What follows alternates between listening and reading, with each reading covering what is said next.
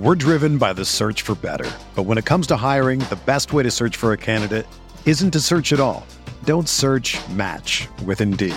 Indeed is your matching and hiring platform with over 350 million global monthly visitors, according to Indeed data, and a matching engine that helps you find quality candidates fast.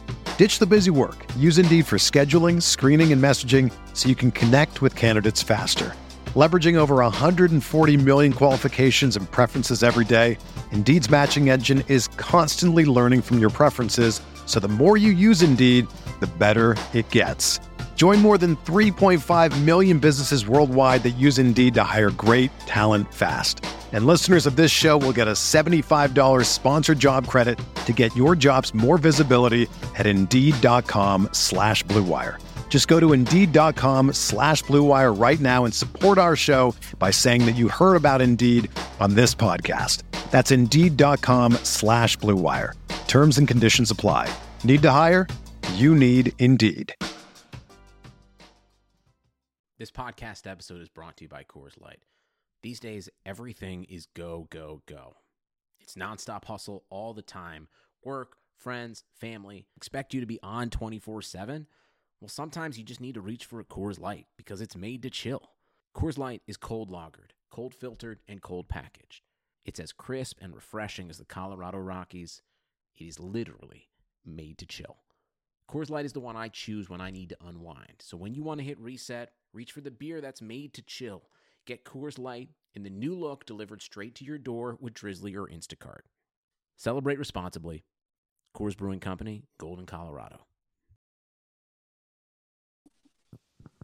Yay, yay! Hello, everybody, and welcome back to the Veterans Minimum MLB podcast. I'm your host, Tim Petrov, here with the one, the only, the big boss man himself, Nick DeVito. Yo, what's going on, Tim? I'm surprised. You know what's funny? Because today is definitely a big Game of Thrones day, but we can't really talk that because I've never watched the show.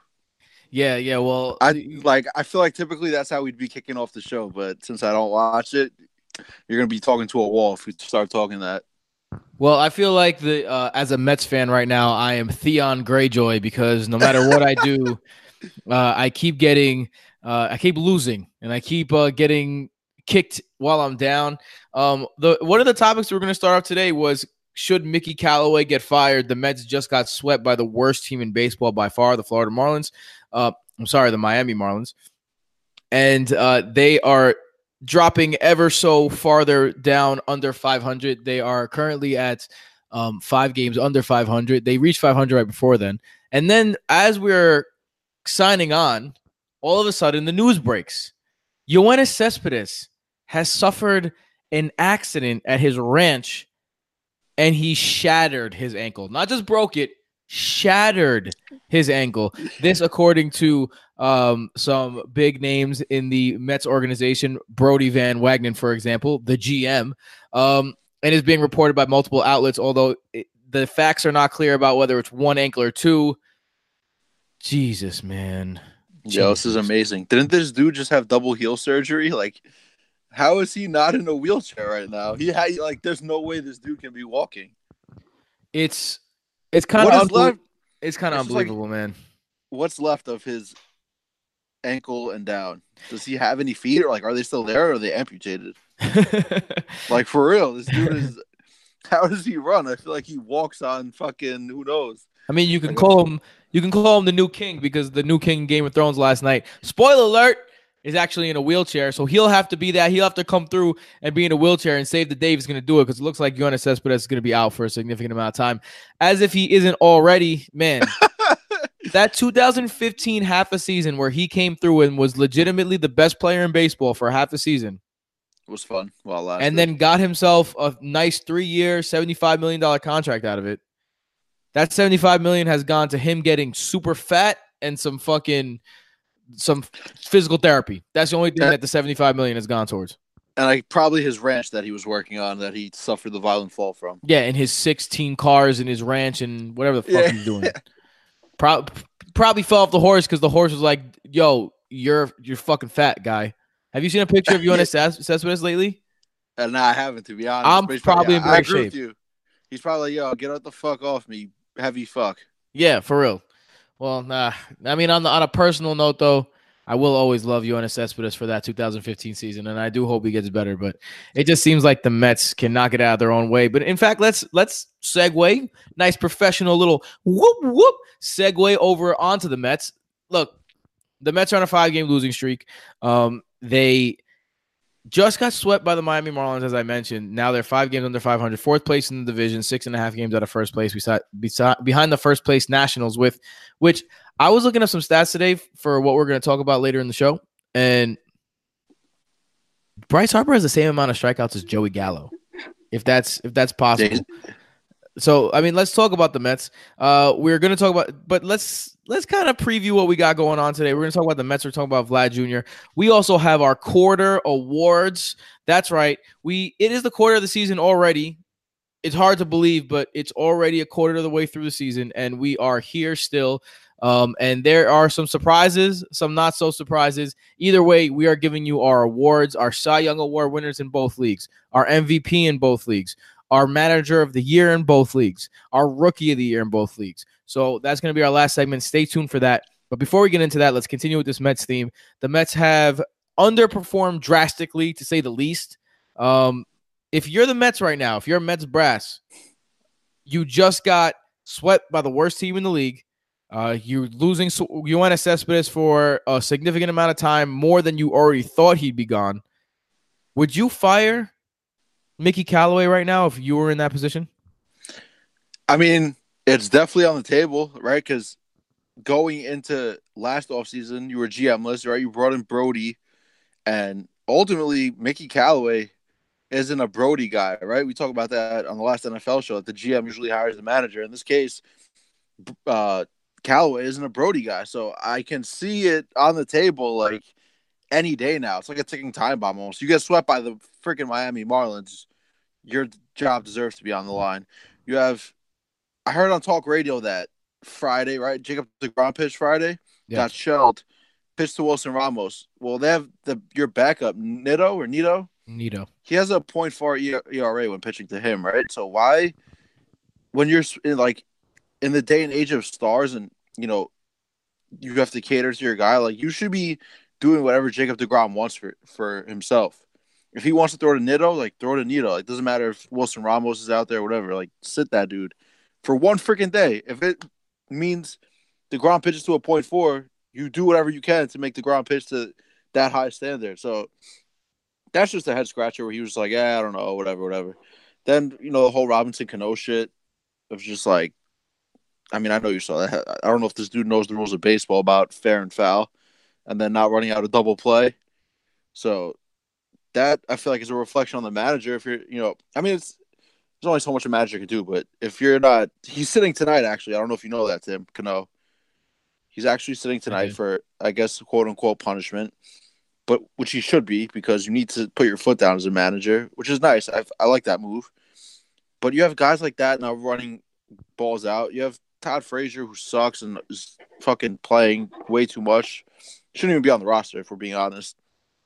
And just the Mets as a team just underperforming. Syndergaard is underperforming. The pitching staff as a whole is underperforming. We hold DeGrom, I know you do, and, and everyone else should, as, as a Cy Young pitcher to a high standard. Um, sure, he's had some good outings, and I know he's had some bad ones. And like I said, they were mostly off rain delays but he needs to be an ace for them for the Mets to succeed, and he hasn't been that. So I think Brodie's job is on the line. They went out and spent a ton of money this offseason. They made that monster trade to get Edwin Diaz here and took on the Cano contract. Cano sitting like below 250. That's can't be happening for a guy who's supposed to be a super, superstar, even at 36 years old. You have like you have Jed Lowrie who hasn't played yet, and it's like, bro, they need to get it together. They need to get to get it together quick. You know, if, you hit, uh, Mickey you, Cal is going to hit, the, you know, keep his job. Yeah, you hit a lot of the points that I was going to make. I think Mickey Callaway, the, the problem with him as a person who watches every day, you notice the little intricacies, right? And I think one of the intricacies that you're talking about is that, like, you have to know who the more comfortable catcher is for your best pitcher, right? You have to know this. You have to be able to make that. You have to also be able to have consistency in the lineup. It's been days after day after day after day there's no consistency in the lineup. Everyone's moving around the order. No one knows when they're playing. No one knows where they're playing. It's a bunch of mixing and matching, and a lot of it doesn't make any sense. He'll play like three bench guys all on the same day instead of giving them off days here and there. He's playing guys like Todd Frazier, and I and he's they're making questionable decisions as an organization too. Like they acquire Noah Fant from Tampa Bay. He was a relief pitcher, and now he's the fifth starter. Uh, uh, they need another starter tonight. They call on Drew Gagnon, right? Drew Gagnon hasn't pitched more than 26 pitches in a month. And then six hours before the game, they're like, oh, no, no, wait, wait, we might have to change our pitcher. It's not even known who's starting tonight. So it's like, wh- who has control here? Is there any type of like accountability system? Is there any type of person with a plan, person with a end game in mind that is even on in the organization? Is there a plan? Is there a goal? Because if there is, then you need to have someone map it out. And you need to have someone make it happen. And if this is part of the plan, then fine. But it's hard for me to understand how we have three backups, four backups all in on the same day and Robinson Cano plays after that incident that you talked about, right? It's just it's perplexing. There's no consistency. There's no uh, rhyme or reason. It seems to anything. It's just kind of throwing the pieces at the wall and seeing what you get. And I, I think I speak for most baseball people when I say that the Mets have a talented enough roster to make a run. Uh, the Mets roster was a roster that was really popular uh, amongst the consensus of baseball, you know, writers and pundits everywhere. And that was even before Peter Alonso became the Peter Alonso that we see now. So the talent is there. The Mets in April, one of the best hitting teams in the league. Switch that around the first three weeks of May, they have the lowest ERA, but they have one of the worst hitting teams in the league. So although it may look as though they can't get it together, if those two things can come together, all of a sudden you have a team that could make some noise, but you can't do that without the right manager. And we've seen a managerial switch turn on the Jets for teams, right? Uh, the the most recent one that comes to my mind uh, was the Cardinals. They fired their manager, turned it around. So yeah, Mike Matheny they fired. Right, they fired yeah. they fired Mike Matheny. So I mean, these things happen, and and honestly, Mickey Callaway, the way he manages the lineup, how he manages the bullpen, um, I think it's time for him to go. I think that he's outlasted his stay here a little bit, and I think a lot of Mets fans are feeling the same way. Never forget Mickey Callaway batted out of order last year. I remember watching that game live, and they like the Reds just called time, and like they stopped the game. Like, what the hell's going on? They're like, and then uh, Gary Cohen just like starts putting two and two together. He's like, uh, well, the board says something different than who just batted. I forgot who was batted out of order. I was like, oh my god, like you can't be the serious. How are you batting out of order in a fucking major league baseball game? That is the most inexcusable thing I think I've ever seen. Like while watching a Met game, that's the most. That's the Metsiest of Mets things I've ever. I seen. know, and I, I think the um I just got an update on my phone that says Seth Lugo 10 day uh, injured list with shoulder tendonitis. so that that you know you know if, if it piles, keep on piling. Yeah, um, the hits keep on coming. But I think that's because of his inexperience with, in managerial situations. Like this isn't the NFL.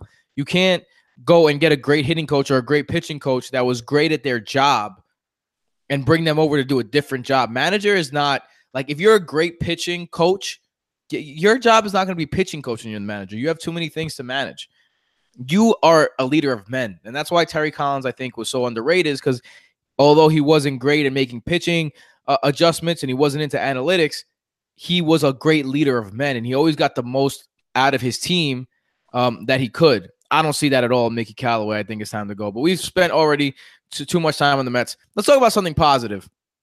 Last week, Vladimir Guerrero Jr., uh, the sensation, after sucking in his first week and everyone kind of jumping off the bandwagon already. Boss, you were you're a little guilty of that one yourself. Yeah, I had one foot off.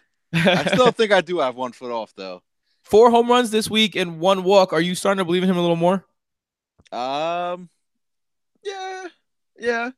He had two home runs in one game in that game in San Francisco. Then he had like a fluke one off the glove in Chicago. And then he had a no doubt bomb into the left field bleachers yesterday in Chicago.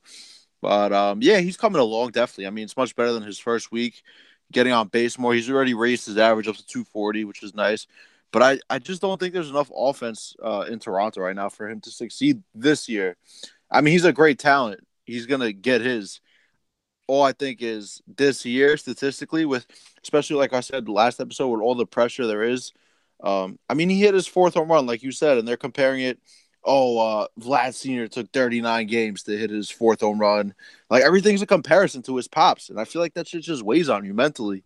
So yeah, it's great. Like he, I want to see him kill it because he was the top prospect in baseball, but I'm not ready to be like, yo, this dude's the next like superstar of the league. He's gonna be up there with the Machados, the Bryce Harpers, the Mike Trouts. You know, like he's he's. I'm not ready to crown him yet uh, into that upper echelon, but he's coming along. He's coming along nice. And no one expects anything of Toronto this year. They're gonna suck.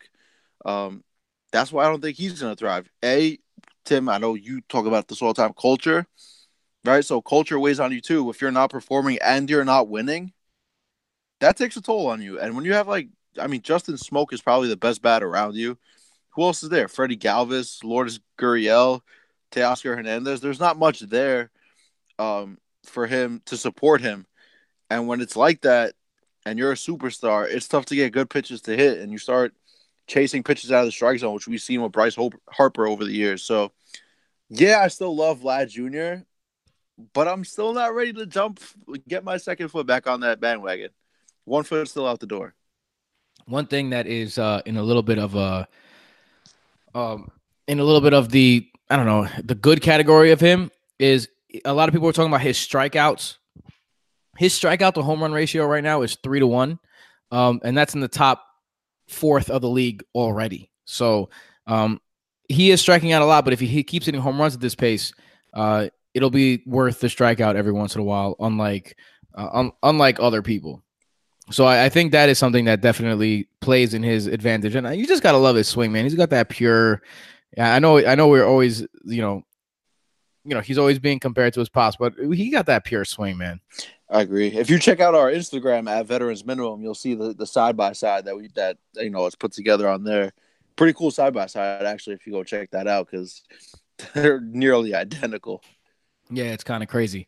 Um, moving on. Today is May twentieth. So before we come back uh to you uh from where wherever we're, we're recording this from um, we are going to it is going to pass the time where a compensatory pick is a payment and, and you know besides the pay that you're giving these guys for Keuchel uh, and all the other guys that are on the free agent list. Obviously, Kimbrel and Keuchel are the main headliners of who will get signed after June 2nd. So we will probably be back on the air like June 3rd or June 4th. So we'll be right on that time. Boss, do you think that either of these guys get signed that by the next time we talk on Veterans Minimum MLB show? And if they do, who are the favorites in the clubhouse in your opinion? I think they 100% get signed. I don't think anyone wants to cough up that draft pick. I don't know if it's about money or term uh, with them. I think it's more so the draft pick than anything. So I think once that June 2nd deadline passes, they'll probably sign shortly thereafter. I'm sure it'll be signed by the next time we air, like you said. Um, but I can see Kimbrel going back to Boston. They've they've had I, I guess some bullpen struggles right there. Have Brasier close out games. They've had Barnes close out games. Workman like they have they've gone all different sorts of routes. Let me ask you though, like, like, if they were gonna go that route though, like wh- why would they wait? It's not like they're giving up a compensatory pick to themselves. That's true. That's true. You know, so I, it, it might be a little bit of a tough fit there because also, you know, Kimbrel might be a proud guy. He didn't come up That's in the organization. True. You know, I mean, I, I, it makes sense from a baseball standpoint. But so, how about to turn on that? He did come up in the Braves organization. Mm, now, Braves, now you're now you're talking things I don't want to hear, boss. Braves could Braves could use a closer as well. I just think like a fit ideally would be in Boston, but you're right. Like that that marriage is probably there's no repairing it. I think you know in terms of contract negotiations, what they probably offered, if they even did offer anything past the qualifying offer. So ideally, he would go back to Boston in my world, but realistically, Atlanta is probably more of a likely destination for him. What about Keuchel? How you feeling about him? Yeah, I think Keuchel could be a Yankee. I think that both of these guys go to a team where it's more of a rich get richer situation rather than a team on the brink that needs a pitcher like the Mets um, going out and getting Keuchel. I think it'll be more of a Yankees, Dodgers, Red Sox, Astros, Twins, one of those organizations that are right right, right now like sitting in the driver's seat and want to make that extra step. I think that's where you're more willing to spend 15 million dollars in the middle of the season. You know what I mean? Right, right. And the thing for them, which is beautiful, is they know which teams are competitive by now. Right, you set out till June second. We're doing our quarterly report today. You're quarter way through the season. You can kind of have a feel of, you know, who's real, who's not. So that's also, I guess, a benefactor for them if they really care about winning as much as they do the money or the turn. He would be a great fit with the Yankees. Yo, he would, man. Like they they have injury issues. Obviously, it's well documented. The injury, the guys on the injury list for them. Um, starting with Luis Severino, their ace. So anytime you can get like a lefty, even though he's not a hard throwing lefty like Paxton, he's a kind of like a CC Sabathia lefty who he'll pitch the contact. He won't strike many guys out. That that plays in Yankee Stadium. If you're a lefty and you're on the mound at Yankee Stadium, you play at Yankee Stadium. So I think it'd just be a good fit. They they they need depth. They're sorely lacking pitching depth. They're lucky they're getting what they're getting from Domingo German, who's pitching like a Cy Young candidate right now through a quarter of the season. Is that sustainable? Probably not realistically, but he, you know, he's a work in progress. Then you have veteran CC, right? Who knows how long he'll last? It's his last season. He's only gone more than five innings a handful of times. T- Tanaka, you always got to go back to that ticking time bomb of an elbow. And then Paxton, who's on the injury list right now. So a lot of health issues with the rotation. I think Keuchel would just be a perfect fit. Uh, hard to argue with it on that one. Um, yeah, I, yeah, I, I, I agree with you, man. I think that it's going to be uh, a riches get richer kind of situation for sure. I don't think it's going to be like if you're if you're a team on the brink, like if you're the Indians, or if you're the Mets, or you know the the Braves, or you know one of the teams in the in the West, like the, the Rockies, and you're like, ah, man, we just need to get Keuchel on June second. I think give up, give it up. It's going to be one of the big market, big gunners, Houston, L.A., Boston, New York. It's going to be one of those teams that makes the run. Speaking of making a run, these guys who are going to come or we're talking about are the keys to their team's run because they are the award winners a quarter way through. That's right. We got the quarter report people. One of my favorite episodes of the year. Every time we do it, no matter what sport we do it for, um, I love giving out way too early, uh, way too early stuff like this. It's it's, it's amazing. Um, so we're about a quarter of the way through the season. We have MVPs for you. We have Cy Youngs. We have Manager of the Year, and we have Rookie of the Year. Let's start with the young cats, boss. Let's start with Rookie of the Year. Let's start in the AL, boss. Who is your Yo, who is your AL Rookie of the Year? I got uh, Spencer Turnbull Mm. on the Detroit Tigers, starting pitcher. Um, yeah, I mean he's off to a hot start. He's probably their best pitcher. He's pitching to a two four ERA, a one two whip. I think he walks a little too many people for my liking. Um, but his otherwise his numbers are solid. He has a over nine K per nine, which is nice. He's striking guys out, and he's an older rookie. You know, he's twenty six years old. Finally getting his chance. You know, the Tigers not much is expected of them, so they're giving anyone a chance who's, you know, on the cusp in the minors or anyone who can give him a chance to help. And so far, he's off to a good start. He's only two and three, but his ERA is sitting pretty at a two four, and he got shelled last time out. But all of them are unearned, and um, yeah, I mean, there's there's in the AL, I'm not sure there's many strong candidates. I mean, the one obvious candidate is the guy we already talked about, Vlad Jr. Right? Like you think this is award is his name is written on it already. Um, him, Michael Chavis, you could say from the Red Sox, but I'm gonna go with I'm gonna go with the pitcher, man. I like what he's doing, and uh, it's early yet, but on a bad Tigers team, he's pitching well. So I'm gonna go Spencer Turnbull. I'm gonna keep it with a winning side, although Spencer Turnbull's a good one. I I got I got a batter, and I got a guy that's hitting in the middle of a team that's 10 games over 500 right now. I'm going Brandon Lowe, Rays second baseman. Okay. Uh, 291 uh, batting average, 10 home runs, 27 RBIs, add three steals to that. He's been in the middle of what it seems uh, the whole time. Going back to last year, in only about just under 400 plate appearances. He already has 55 career MLB RBI. So he's shown that clutch gene. He's shown the ability to drive and runs. 27 RBI is second only to my NL Rookie of the Year pick. Um, uh, in in, to, in terms of totals RBIs for rookies in general. So uh, Zach, uh, Brandon Lowe is definitely my pick. I was going to say Zach Lowe. Brandon Lowe is my pick uh, for rookie of the year in the AL. And if we switch it over to the NL, I want to I want to you know, I'm gonna I'm gonna stretch a little bit because I get to you know what's funny. One good thing. I just want to say, go ahead. I, we probably have the same NL guy already, but it's Brendan Lau actually, which is funny. Because Lau, sorry, my bad. It's spelled low, like that's yeah, traditionally low. It's like now nah, I'm gonna be different. I'm gonna make things difficult and just be like, yo, my name's Lau. Lowry. All right. Uh, my my guy who goes by Peter, by the way, not Pete. Peter Alonso.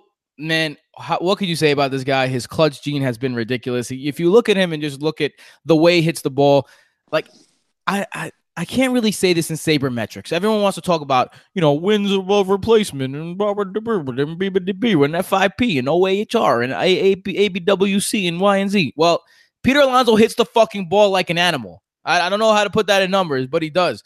Leads all rookies in, with home runs with 14.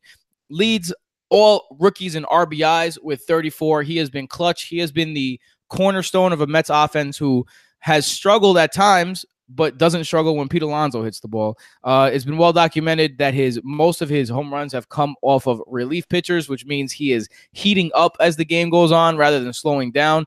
Um, every monster blast that he hits uh, he creates more fans in New York City. Peter Alonso is easily, easily, easily the rookie of the year in the NL for me. Uh, boss, you agree? Uh, not so easily because I do like Chris Paddack, who they had. You're right. You're right. You know what? My bad. My bad. Let me, Chris Paddack, if you're listening, my bad. You deserve it too. But you know, fuck you. Were you feeling that rivalry? That little, you know, back and forth.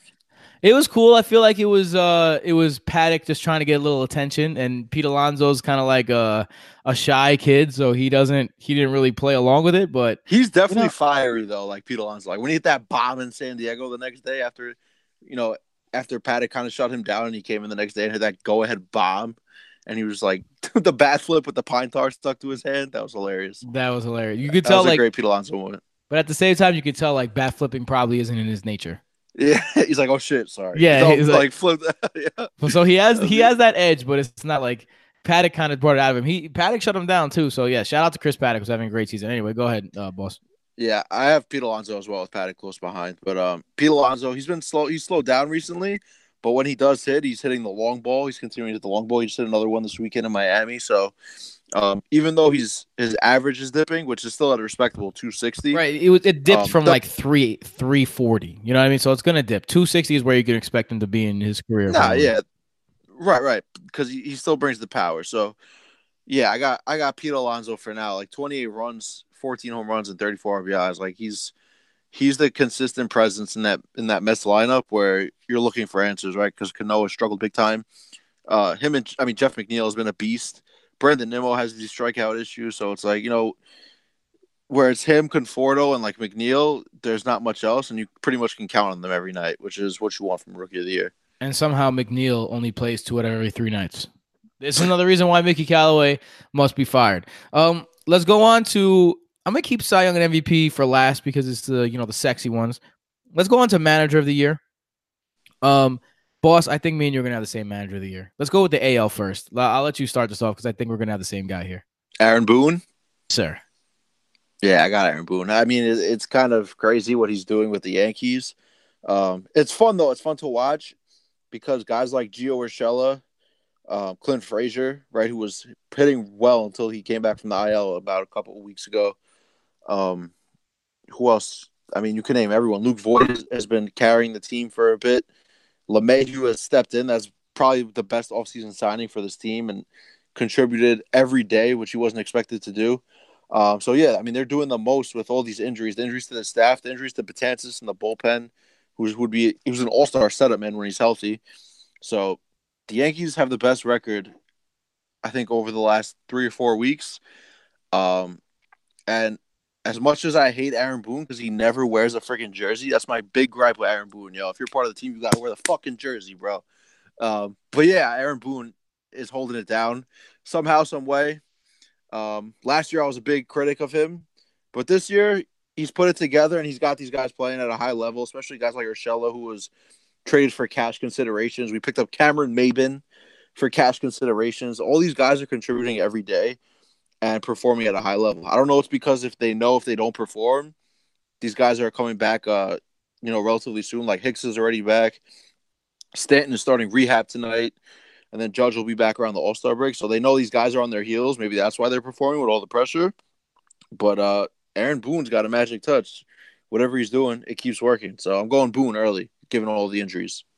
I mean, you can't. You basically summed up everything. The fact that he has kept this this roster together in a pressure packed place like New York. Uh, say that three times fast. Pressure packed place. Pressure packed place. Um, but Sounds yeah. like pleasure packed instead of like it's total opposite of what you want. Ooh, pleasure packed place. Talking You know, frisky. Come right down. Come right down.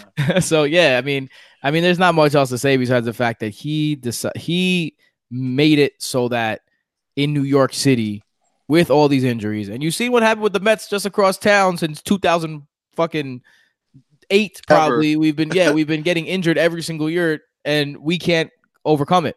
And he has the Yankees doing that. So hats off to him. Another guy, another one of those goats where if you go around the league, and even if you ask, um, even if you ask just like the random baseball fan, like that doesn't really know much, uh, who Joe Maddon is, they know who Joe Maddon is. And for me, Joe Maddon is the manager of the year this year. And it's again not because of the X's and O's, not because of the right things that he pressed. And you know, a lot of uh, yes, they went on a winning streak, uh, but a lot of that to do with Kris Bryant waking up and some people coming back from injuries. That stuff is not in the manager's favor. What is in the manager's favor is that this team was struggling. And this team was counted out by many, including myself. I called you out, boss. I'm gonna call myself out too, uh, including myself. I thought it was over for them, and they refuse to give up and they refuse to quit. And that is, and like you said, how that attitude and culture is a direct reflection of the manager. Same way in the positive, you know, like he really took this team and said, "Hey, remember who you are. Don't be no fucking fuck boys, and get your shit together and let's go." Kris Bryant's back. Let's get it. And I think that um, is really is really what managing is, and that's really what manager of the year is meant for. So I think that uh, Joe Maddon takes my NL Manager of the Year for the first 15 games. Nice, nice. I'm gonna go Clint Hurdle, Pittsburgh Pirates. Uh, they're four games under. They're competing. That division is tight as hell. They, the Cardinals have lost a few now in a row.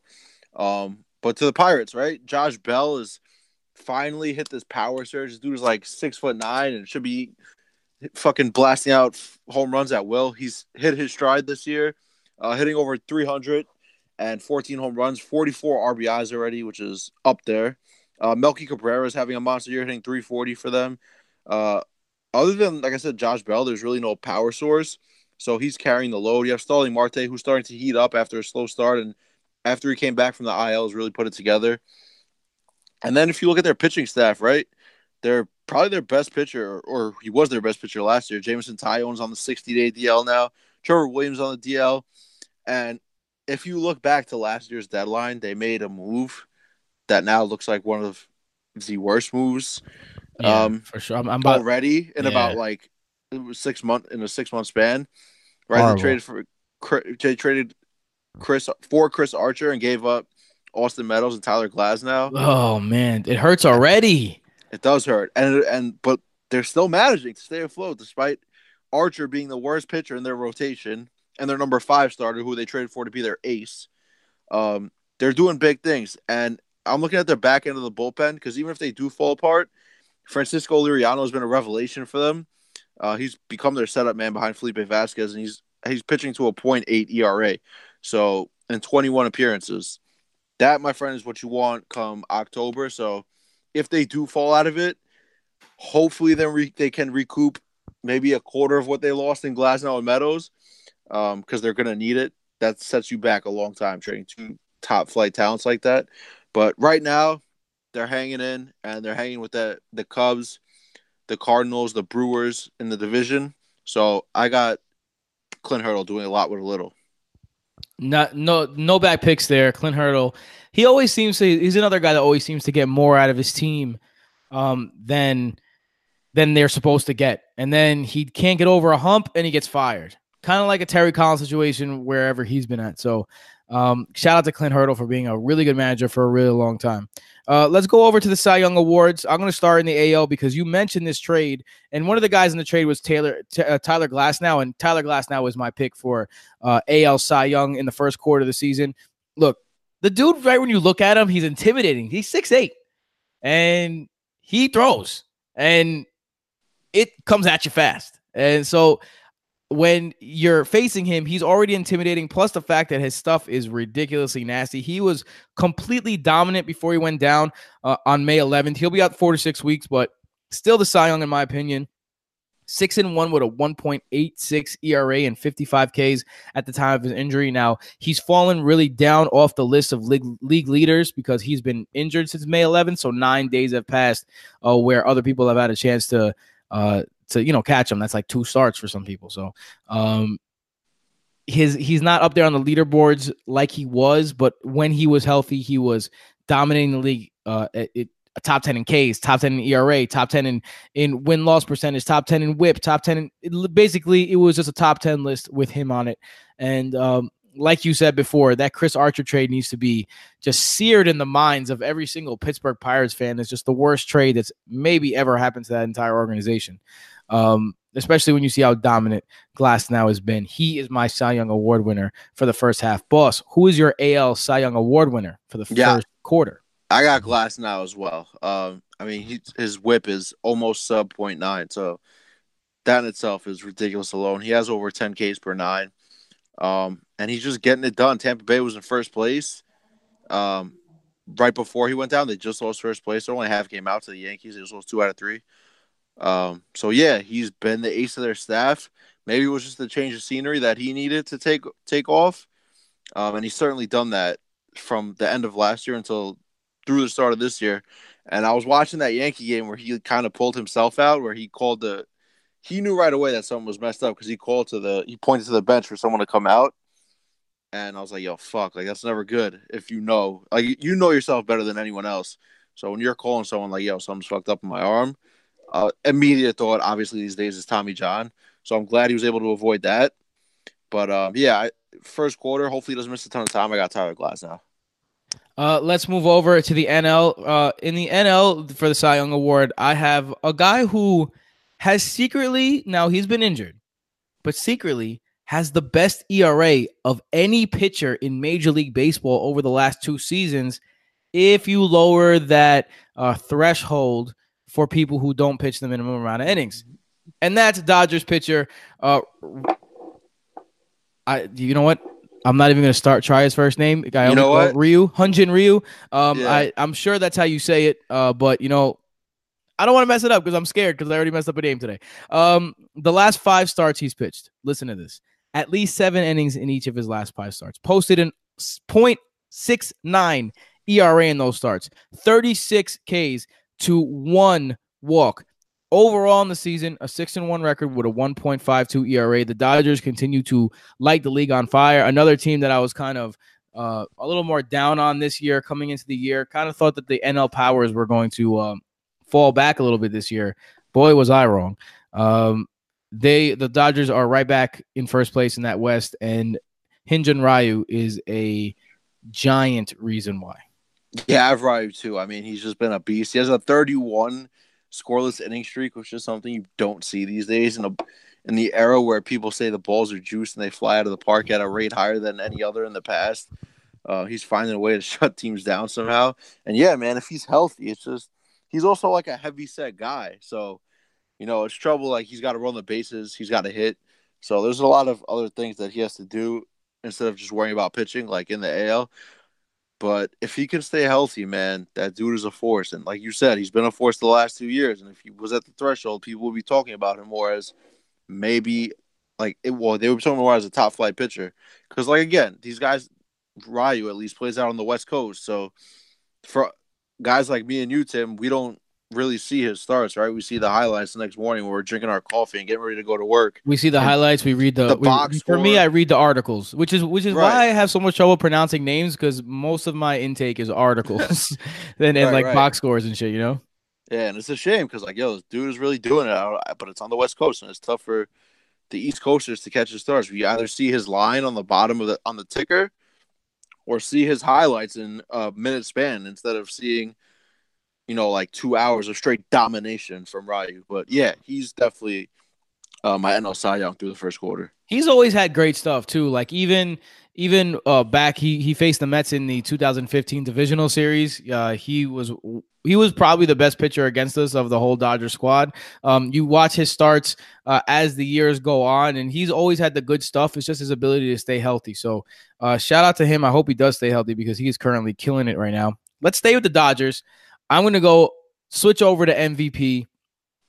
My MVP uh, for the NL. Let's start with the NL. I mean, can you pick anyone except Cody Bellinger? I mean, this guy, the league leaders list is just basically Cody Bellinger's name over and over and over again. He leads all of baseball in batting average 405, on base percentage 485, slugging 791, OPS obviously because it's on base plus slugging, uh, runs scored, hits, total bases, RBIs, times reached base, and he's only second to Yelich in home runs. Who Yelich is going crazy with the home runs right now. Um, I mean, there's not much more you could say. His team's in first place. He has him on his, his back. He's batting 405. And just to put that into perspective, how hard that is, even more than now. The last person to bat 405 was Ted Williams. Um, yes, that's right. Ted Williams, the same guy that missed three years to go fight in World War II. He's the last person to uh, bat 400. So it's been a while. He's batting 400 for the better part of two months of this season and yesterday, I got a link from ESPN that said, "Is the 300 hitter a thing of the past?" I saw that too. You, you. Uh, I mean, I'm sure everyone who's subscribed to baseball and that got that alert on their phone, and he's batting 400. Are you kidding me? Like that is something that is beyond even recognition. I, I, I honestly don't know how you could consider anyone else for the NL Cy I mean MVP. Boss, are you in agreement or do you have someone? Nah, I got Yelich, bro. I got Yelich. Oh, there. I mean, he's the only one that you could tell. But how can right. you say Yelich? Bro, it's Yelly or Belly, right? That's what I'm. That's what I'm reading. Yelly or Belly. But I mean, I'm going yeah. Yelly. uh, like you said, yo, take this dude. I mean, I follow this guy. He writes for CBS Sports, Mike Axisa. Shout out to Mike Axisa. He puts out good work. Um, he was always on Yelich like through Miami, so I always kept a close eye on him. And yo, once this dude was free of that freaking acres and acres of fucking Marlin Stadium, he's taken off in Milwaukee, right? That that's such a hitter friendly ballpark, especially for lefties, uh, to go out to right field. And he's done just that. Most of his home runs have come at home. Uh, that was a knock on him, right? He wasn't hitting him out outside of Miller Park, but he's done that now of late. Um, his average is slipped, but he's still hitting 325. His OPS is 1.1, which is insane. Um, yeah, I mean Bellinger's up there too, but just to say, like this dude runs the bases too. He has nine stolen bases already. He could be like a like a 40-30 guy, legit, which is another thing you don't see these days. Like 30-30 is elite, but if you go 40-30, which is possible right now, like, bro, that's MVP caliber right there. And I'm not trying to slight Bellinger. It's gonna. I hope it stays this way through September, like this head-to-head battle, um, because it's fun to watch. And like you said, that article is just blasphemous. Of is the 300 hitter dead? Because both these guys are carrying their offenses right now. Right, Moustakas is struggling. Uh, Travis Shaw is on the DL and probably gonna lose his job to Hugh, uh, Keston Hiura that top, the top prospect they have. Uh, Lorenzo Cain isn't hitting at a high clip, but he's being he's scoring a ton of runs because Yelich is sitting right behind them. So with the Brewers offense, that's kind of been eh. Yelich has been just that shining diamond. So I'm going Yelich. Boss, I went first uh, last time, so I want you go first on this one. Who's your AL MVP to wrap it up? My AL MVP, I'm gonna go. Uh, give me one sec and oh George Springer. George Springer is my AL MVP, and I'm pissed because he just got hurt um, in Boston over the weekend, like swinging for the fences. Dude looked like he threw out his back. Looked like me. I feel like when I play softball and I fucking hit a pop fly. Um, I got scared because I thought it was oblique right away, and as we know, oblique injury is no joke, and that'll silence you for a long time. But apparently, it's just a stiff back. Um, but this dude is a leadoff hitter, bro, and he's putting up 42 RBIs. He has 17 dingers hitting 313 on a team that's absolutely loaded. Correa's back to being Correa. So, bro, they have to pitch to him because if not, Altuve is coming up behind him. Correa, like I said, Bregman is coming up behind him. So there's no way to pitch around this Houston order. And Springer's the first guy up. You don't want to put guys on for those guys behind him. So Springer is going to see pitches to hit, and he's making the most of these opportunities right now. So hopefully he's not out for long. I know Yelich had that tight back early in the season. He missed about a week, but avoided the IL. So, like I said, if it's not long, regardless, even if it is a week or 10 days, he'll still be all right. I got Springer, man. This dude is raking, and he plays a great center field. Yeah, I mean, I, I can't believe we've agreed on so many of these. There's so many players that are having great years. I got George Springer too. Um, ninth in American League in batting average, first in home runs, first in RBIs, first in slugging percentage. And even more than that, over the last nine games, particular that he's played, and again, you you mentioned that he did get injured, so this is uh, pre-injury. Springer is 16 for 36 with six home runs and 12 RBIs. And by the way, the Astros won all nine of those games. He hit the go-ahead two-run home run to cap off that nine-game hitting streak against the Red Sox. So not only has Springer been doing it overall, he's been doing it when his team needs it, and he's and he has a direct correlation with the success of his team. So, bada boom, bada bing, bada bing, bada boom. George Springer the MVP. You want to run down your list, boss, one more time for the people? Yeah, where do you want to start? Ah, go for it. Wild card. You you choose. All right. AL Cy Young. Glasnow early. Hopefully he can get back from injury. AL MVP. We're going Springer Dingers, George Springer. AL Coach of the Year. We're going Aaron Boone. And my AL Rookie of the Year, who, you know, like I said, probably ticketed for Vlad if he can just, you know, work his way up. But I'm going Spencer Turnbull, quarterly the way through. What do you got for AL, Tim? All right. My AL rundown. Uh Brandon Lowe, not low, the is the rookie of the year. Get Uh, low, Ty- low, low. Tyler Glasnow is my uh, AL Cy Young Award winner. Um, in the AL, George Springer is the MVP, and Aaron Boone is the uh, manager of the year. Nice. My NL, I got Pete Alonso or Peter or Petros, whatever you want to go, whatever you want to go by. Pete Alonso, Rookie of the Year.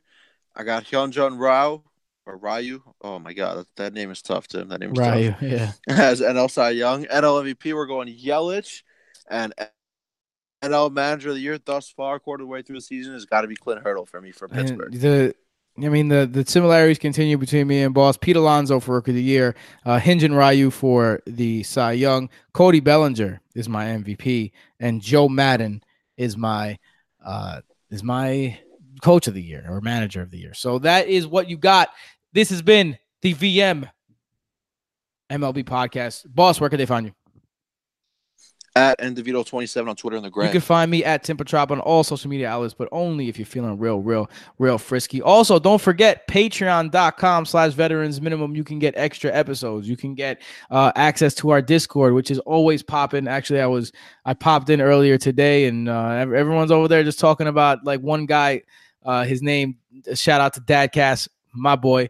Um, he lost like 50 pounds almost. So it was yeah, he's like killing it. yeah, it's kind of like a support group. Congratulations to him. So it's not only about sports, although it is definitely also sports debates. Don't don't let that fool you. But uh, it's kind of grown into a little family. So come join our family. Uh, we would love to have you. Uh, Patreon.com slash veterans minimum for as little as five dollars a month. Uh, you can gain access to a whole bunch of great shit, including extra episodes and that Patreon and the the contests and tons and tons more. Go check it out. Again, that's patreon.com slash veterans minimum. Uh anything else, boss? Let the kids play. All right, let the kids play. With that being said, until next time. Nobody builds 5G like Verizon builds 5G because we're the engineers who built the most reliable network in America. And the more you do with 5G, the more building it right matters. The more your network matters. The more Verizon engineers going the extra mile matters. It's us pushing us. It's Verizon versus Verizon. 5G built right from America's most reliable network. Most reliable based on rankings from RootMetrics second half 2020 U.S. report of three mobile networks. Results may vary. Award is not an endorsement. It's happening daily. We're being conned by the institutions we used to trust. The mainstream media is distracting us with meaningless headlines instead of focusing on the harsh realities facing American families. Time is short before something big happens, and that's why so many folks are preparing. They're becoming self reliant by investing in emergency food storage from My Patriot Supply. Go to mypatriotsupply.com and secure four week emergency food kits for each member of your family. Each kit contains tasty breakfasts, lunches, and dinners, averaging over 2,000 calories per day. Save $50 on each four week food kit you purchase. Plus, get free shipping on Ready Hour four week emergency food kits. You're not ready if it's not Ready Hour foods. At My Patriot Supply, you can also get solar power generators, water filtration units, heirloom seeds, and survival gear.